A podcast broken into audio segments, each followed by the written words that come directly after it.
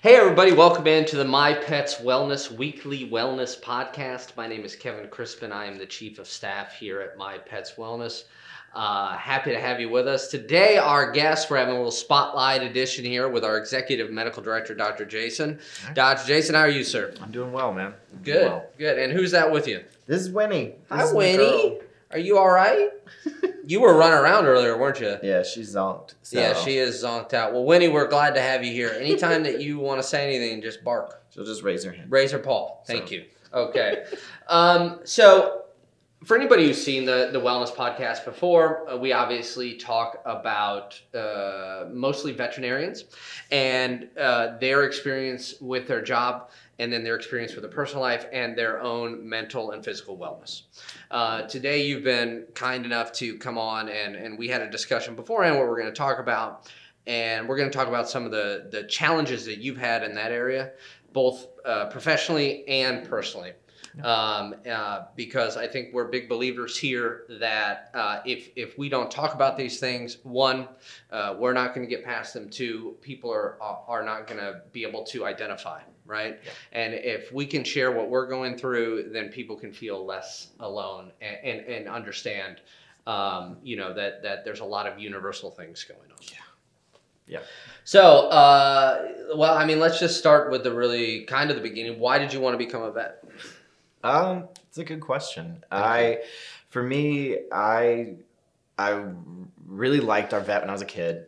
Um, you know, fifth, sixth, seventh grade. I thought he was the coolest dude in the world. Okay. And the first chance that I got through school to go and do mentorship, job shadowing, essentially skip a day of school and go hang out with him all day. Oh, that's pretty cool. Yeah. Yeah. So I got to do that starting in sixth and seventh grade and got Mm-hmm. to know him better. And the first day I walked in, uh, I walked into the, the back and I looked over to the right and the OR is there and there's a major knee surgery going on and like bone and I was like, that's cool. I want I want to do that. So you could see the Um, dog, the bone mhm. of the. Was There a was dog, a- assume. Yeah, it was a surgery where the, the kneecap pops out of place. Uh, and so Yeah. sometimes you go in and you Or the make- patella. Pat- yeah, look at you, Doctor Words. Yeah. Um, but you make the little groove; it sits in deeper. So there's there's bone and chisels, Ah, and I was like a it was the coolest thing, and so it it progressed from there. I spent more time shadowing. I got to know him. I started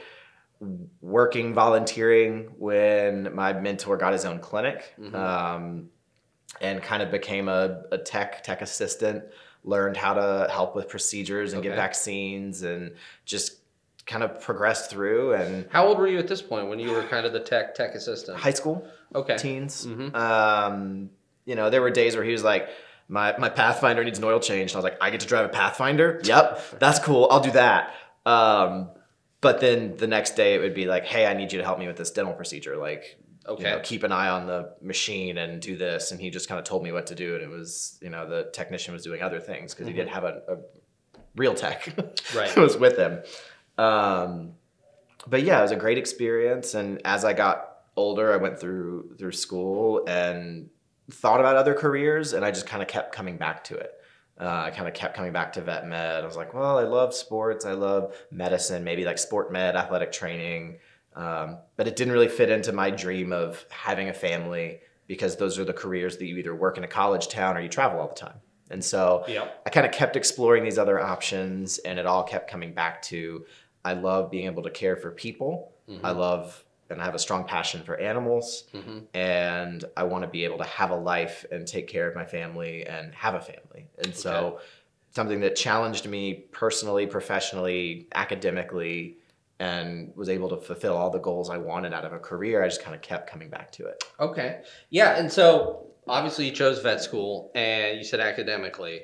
Um, I've not been to vet school uh, yet, Don't. But uh, uh, I imagine it's very stressful.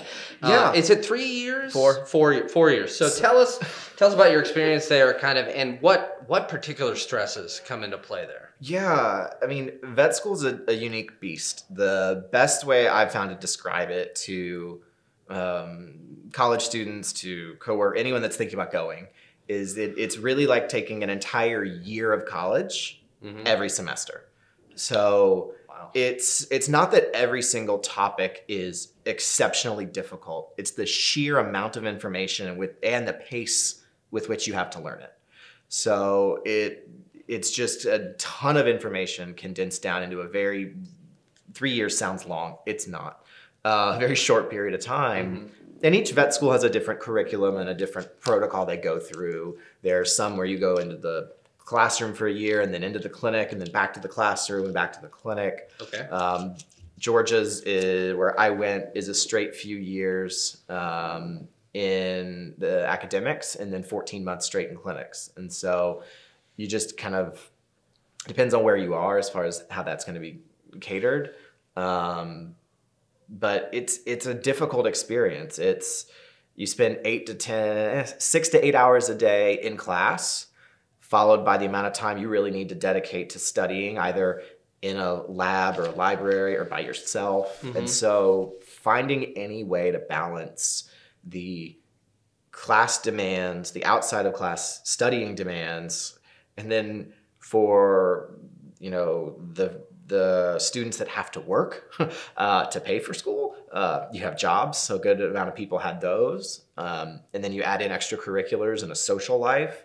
Um, it's a tough balancing act, and so uh, it, it can be really hard to feel like ha- have that outlet for a lot of, of vet students. Gotcha. Yeah. Okay. Uh, just the amount. I, I, keep thinking about that one year of college in a semester alone, along with all the responsibilities that come uh, with learning how to be a vet and then what that means and, and, and that. So yeah, you get through vet school at Georgia, as um, it looks like Winnie is still very proud of that. Yeah. Um, and uh, you moved into practicing medicine, obviously. Mhm. So um, I think something that I've learned in the little bit that I've worked with veterinarians and a little bit on this podcast is often, especially for a younger veterinarian who maybe doesn't have a mentor or is just kind of getting their feet wet in in the actual field, right? We're outside of the classroom.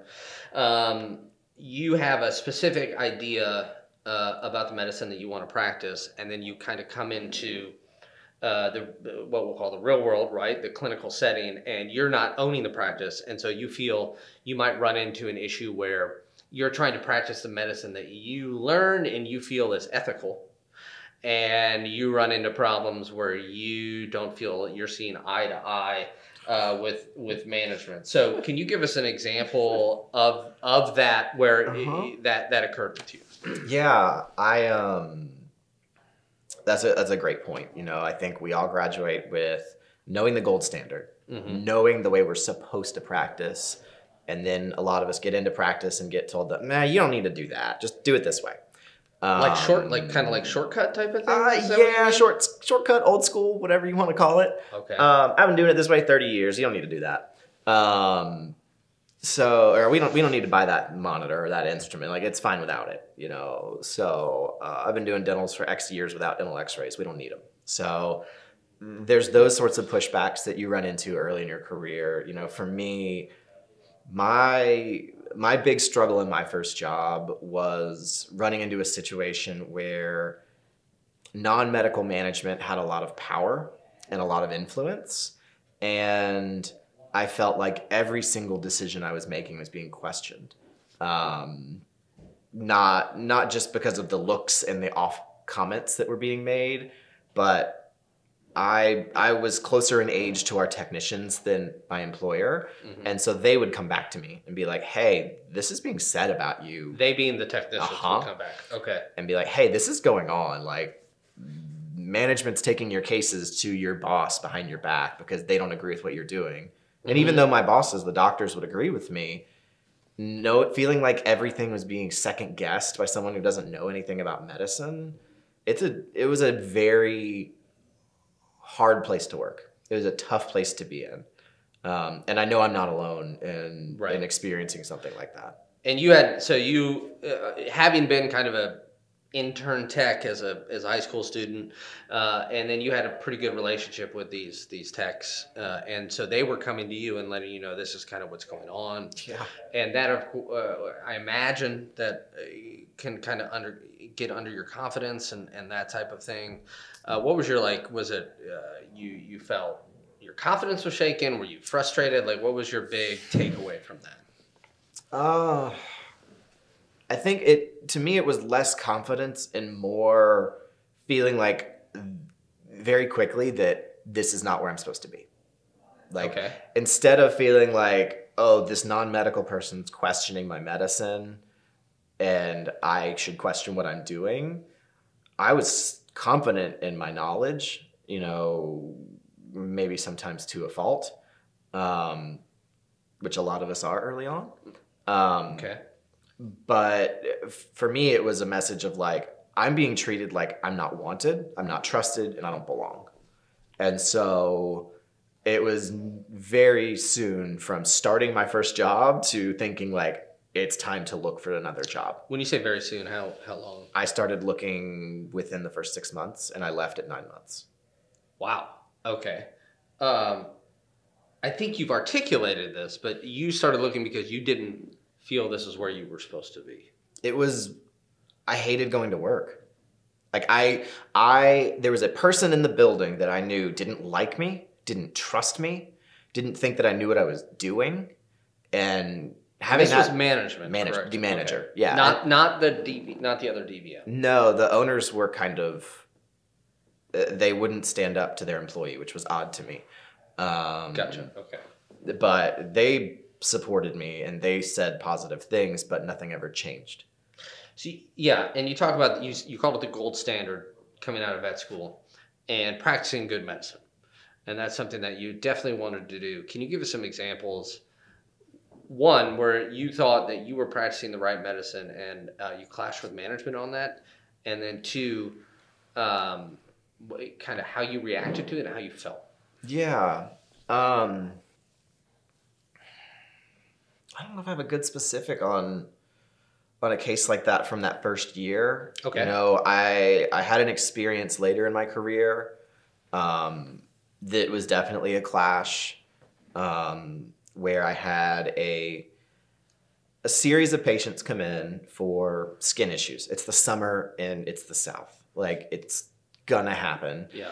and you know the way that that we're taught uh, a lot of our dermatology approaches is you you know the more current teachings are you know topical therapies oral antibiotics when needed and it's not an emergency and i i had a very uncomfortable conversation with owner manager at that time that was like hey you need to be giving these pets antibiotic injections to get them started Okay. uh, because it'll pad the bill Uh, and it was a completely different class of drug. It Mhm. would not have benefited the pet at all. mhm. And I was being put in a place where I was told to do something not necessary, not beneficial from from my directives purely for financial reasons. And I, I wouldn't do it. I didn't. Okay. And what was their reaction to that? uh, I parted ways with that hospital.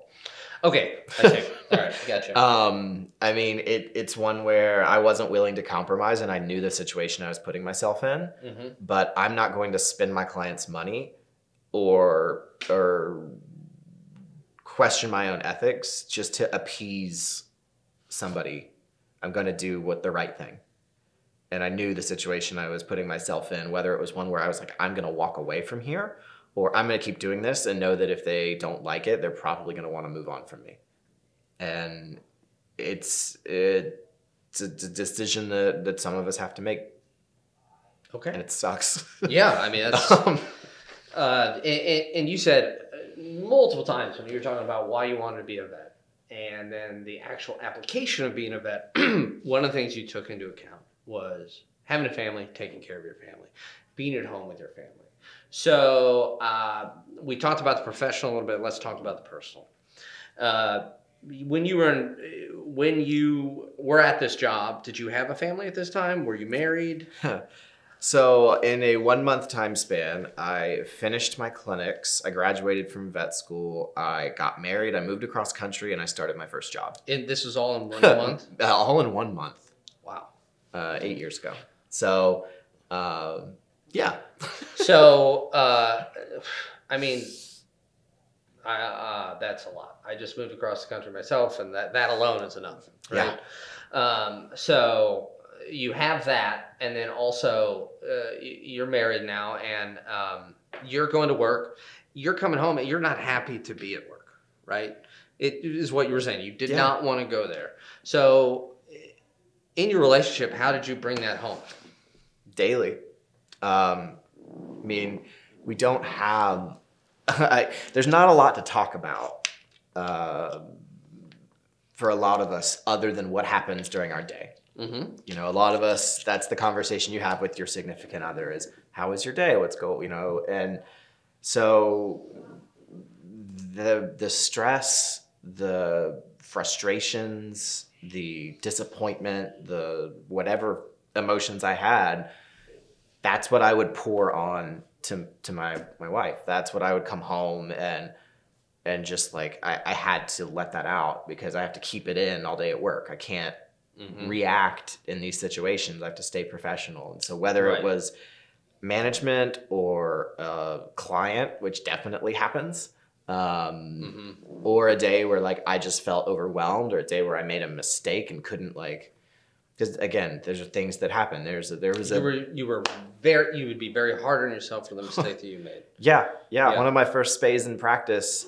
I did everything by the book, and I lifted up the skin and I like poked it with the little blade, and somehow when I pinched the skin, I grabbed the uh, flap of like fat and blood vessels that wraps around the intestines, and my little teeny poke, like everything's down here, little teeny poke, cut a artery in that fatty tissue, and so as soon as I touch it, blood just started coming up, and I was like, uh, what did I do? And I had to like scream for my boss to come in and help me, and everything was fine. The dog did fine, and everything was fine. But like that, like I like that was a hard thing to shake, and that came home. I was off for a few days because of that experience, Mhm. and so it's it, everything comes home. So yeah, and you said this was uh, when I said when you how would you bring it home? You said your answer was daily. Yeah. Uh, and yeah, you're right. I think we all, if we do, if we do have a significant other at home or whomever we speak to when we're done with work, um, it's a good starting point for your discussion. How was your day? What happened today? Um, so it sounds like these are some pretty straining situations, right? And you come home, and I think I keep focusing on this word daily because yeah, every once in a while, I'm coming home and be like, ah, blah blah, this, that, or the other thing. Did you feel that the fact that you were coming home daily with these extra stresses of being a veterinarian, the stress of being in in the environment that you were in, especially at this first job, and not happy, that that had an effect on your relationship? Hundred percent. Like I, a hundred percent. There's a reason that, I mean, I had a class of a hundred, and I think two or three got divorced just during vet school. You know, uh, it's it's very. For me, what I think happened was, as I went through vet school and went into the my career, a lot of what I identify like myself with transitioned from whatever my own personal identity was to my identity became veterinarian. Like that became the defining thing of who I am. Mm-hmm. And so it became harder and harder to be a good partner and be a good spouse because my priorities were career and that's kind of like what are you thinking about? How are you doing? Like what's in your mind? Like it was always work. It wasn't the things that i used to like i wouldn't think about uh, music. I wouldn't think about hiking. I wouldn't think about homebrewing or these other things that i used to do or sports in general like Yeah. watching sports and paying it to whatever like Mhm. I those things that defined like my hobbies, personality, f- got turned down Mhm. from a nine to a one. Yeah. As a vet, just became more and more and more of what that was, and so any all of our interactions, like that's what I was thinking. That's what I would uh, wake up at night thinking about. And do you feel like she, all of those things, the hiking Jason, the music Jason, the sports Jason, do you feel like she felt like she was losing that and then the relationship all became the veterinarian side of things? At least from her perspective. Probably. I mean, I, I, think guess that's that- not a fair question. 'cause, Yeah. yeah. I um, mean, I think what happened is that I I allowed being a, a vet to become so important to me mhm. that I forgot to that how important it is to be a spouse.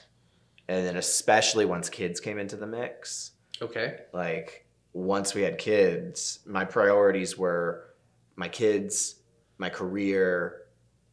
I thought it was my spouse, and then maybe myself, and that's the like most wrong how to take care of your life order, which I've realized. I mean, going What through What would you say is wrong about that order? because if you don't take care of yourself first, you can't take care of anybody else. Uh, that's the biggest thing I've learned going through divorce is that I I did it all wrong. It's it, uh, it's something that we come back to over and over again, and it's not to belittle your story at all, but it if you don't take care of yourself first, you're not going to be able to take care of anybody else. And it's something we've spoken with Dr. Rodney about. I know that you and I have spoken about it, and it's a whether in the vet industry or not, it's a really, really um, challenging lesson to learn. Yeah, yeah. No, I mean, I. It's it's it's funny now that I think like I talk to my friends whether they're in the vet field or not, Mhm. and the ones that have the perceived happiest life, that have the perceived happiest like most successful marriage relationships, are the ones that when I sought their advice, you know, too little, too late now, but it was like, yeah, my priorities in life, and they're, you know, a few of them are more religious, so they would put, you know, religion or God Sure. at the top, then themselves, then their spouse, then their kids, then their career, and that's how it should be. Um, but it's easy for us to never turn it off because this is a career. When you say us, you mean veterinarians, vets, right? Yeah, because it's it. So many of us do it because of we we love what we do and we care deeply about our patients and we care deeply about our our clients and so putting them at the bottom of the rung in some ways feels selfish or you can feel you know guilty. I know Dr. Rodney and you talked about Yep. you know putting guilt on yourself for the wrong reasons and i think it's definitely plays a role i mean i've uh, my my last job i would work i would come home i would have dinner and bedtime with my kids Yeah. huh? i'd put them to bed i'd help my my spouse with dishes and cleaning and then she'd go to bed and i'd set up the computer and finish work for another couple hours and then I'd Wow. go to bed and do it again. And and those carrying all of that home. And I think maybe a, a layman, I hate that term, but maybe somebody who's not a vet or has never been a vet, has only been to the vet as a customer, can say, well, that's obviously, in a lot of ways, that's a job that you can just leave there because you're not going to work on a dog when you're at home. But uh, I'm guessing you were updating records, you were responding to emails, right, checking in on patients, finishing medical records. Because again, I didn't want to stay late and miss seeing my kids because they were only awake till seven thirty or eight, and we close at six ish. So right. you know, if I could get out of work, commute home, and spend an hour and an hour and a half with my kids, I'm not going to spend an extra 40 finishing records. I'll do those later. I'll do them before I go to bed. Uh, I'll respond to this email later. Because especially at busy hospitals, you know, a lot of us work through lunch. We'll take on that extra appointment, and you don't make time for yourself to to take a break, to return phone calls, to return emails, to eat lunch. And so you get to the end of the day and you're starving, you're exhausted, you're stressed, paperwork's not done, but you still mm-hmm. want to see your family. So you go home and you're not the best version of yourself by any means. And then the only thing you want to talk about is You're all the like stresses and frustrations and sometimes good things. But you come home and every day, as you said, daily. How did how did you perceive that your wife reacted at first uh, to this uh, when when this kind of became the cadence? Yeah. Um, for a long time, it, it didn't seem to be an issue. Okay. um, because again that's what a good supportive partner is going to do is be there listen let you talk to them and and hear you out and so in my story you know i i don't think i realized the detrimental effect it was having on my marriage on my relationship until it had taken a pretty dramatic toll it wasn't something where it was like I need you to stop talking about this. I can't like whatever. Like after several years, four, five, six years, there was the point where it was like, hey, like, you know, can we maybe like cap work talk? Like there would be a there was a quick conver- a conversation was like, hey, you know what, like I get it, it's a big part of your day, but like can we maybe come home, talk about it for 10, 15 minutes, and then move on? hmm But it was years in before that conversation happened. And you didn't feel, for whatever reason, just you're you were not perceiving that this was an issue. No, and I don't know if that's just my personality being oblivious to things at times, or are you agreeing? Um, or if it's that I wasn't getting that feedback, um, or a combination of both. hmm But I, I mean, especially in my first few years of my career, we were out in Colorado, um, graduated from Georgia, moved to Colorado, and didn't really have a social life. Didn't have friends out there. Oh. Um, had a really couple of friends through her friends, and I had the people I worked with. Um, I I still love my boss. That man is family to me, but Mhm. he has a couple decades on me, so it's a little different being buddy buddy there. And there's always that line where doctors, especially younger doctors, newer in your career, you're closer in age to your technicians. You feel a closer bond to them, but it's not super appropriate to go out and like. There's this feeling of like you're not supposed to go out and socialize and like do that with your staff, or there's a line you have to keep hmm um, that that always made me like keep a distance from my technicians, especially when we were so close in age. Um, Okay. I feel like I have a better grasp on that at this point in my career, where I can become friends with my techs, but also maintain professionalism. Sure. Um, but that's really hard, I think, for doctors early in their career too. Okay. Um, so you said years into the relationship, um, you there was a conversation I had like, hey, let's let's cap this, Mhm. okay? Uh, and then uh, how did how did it evolve from there? I did a good job for a little while. Okay, for a little while.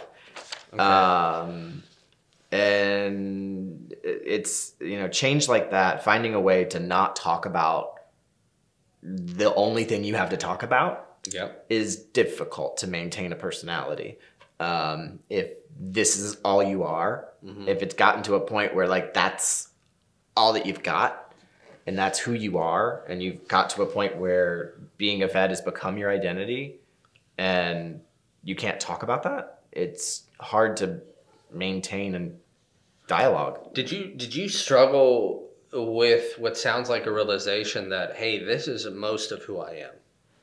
Did was that one? Am I hearing that correctly? you're hearing it uh, i don't think i realized it until Okay. like going through the personal discovery repair phase of divorce like i don't think i really understood how far i had come from who i was um, in undergrad in grad school and then through the time in my career i don't think i really perceived how much of a change there was um, until I had that giant wake up call that was like, "Hey, guess what? Ev- your world's like in gonna be shaken right now." Um, you know, my identity was dad, my identity was vet, and my identity was husband. hmm I didn't think it was relevant. I was like, I'm still me, like, meh. but like never thought it was relevant to like think about investing in me. Gotcha. Yeah, it was a um, Yeah, uh, I'm just I'm just kind of thinking uh, because there's just so much. Obviously, we're just you know skimming the surface from your perspective, but the the uh, the the effect that uh, I believe called a wake up call uh, that you or your world was shaken. I think is Yeah. what you said. The effect that would have on your wellness, physical, mental, across the board is you know, earth shattering, um, Yeah. to, to, to continue the metaphor.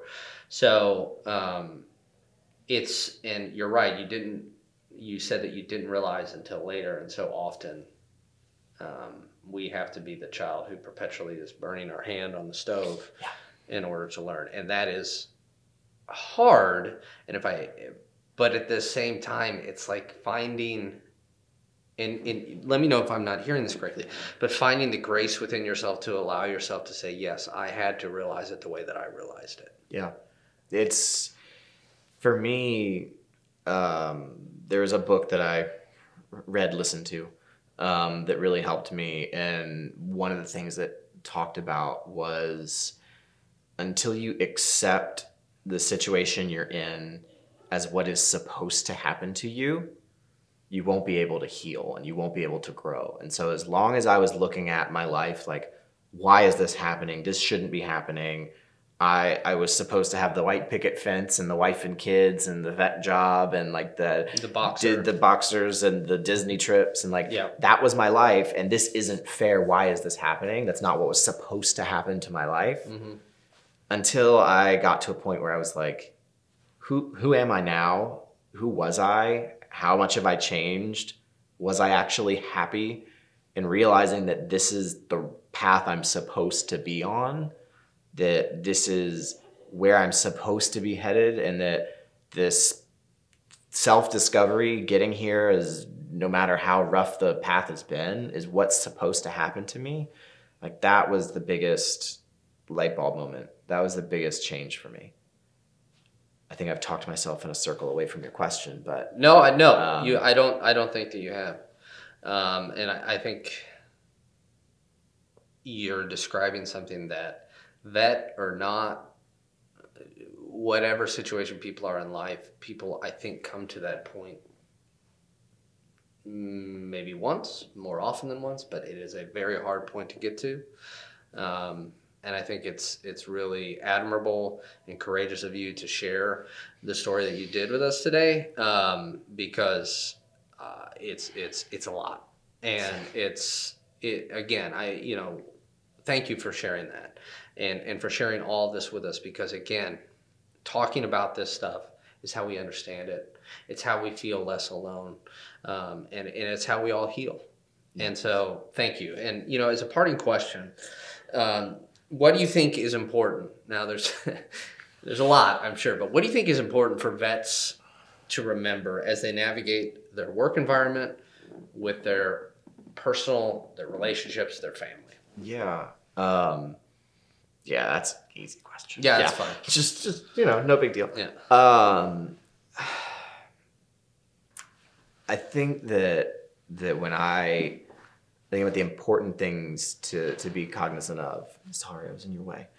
Um, uh, and and to be really attentive to as you try to navigate through vet school and into this career is remembering and forcing yourself to set boundaries. Remember that you have to take care of yourself and that at the end of the day, this is a career, this is a job.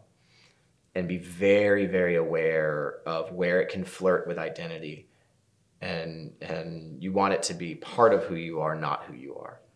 Um, you know, I think that when it comes to relationships, you know, my biggest lesson was learning that nothing's guaranteed. There's no checkbox.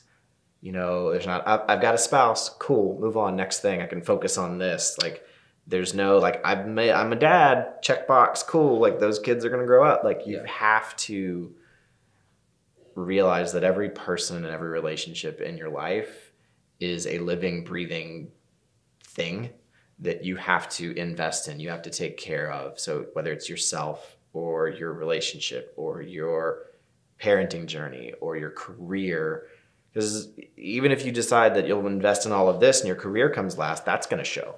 And you have to be able to still take care of it. You can't just say like, I finished vet school, I'm done.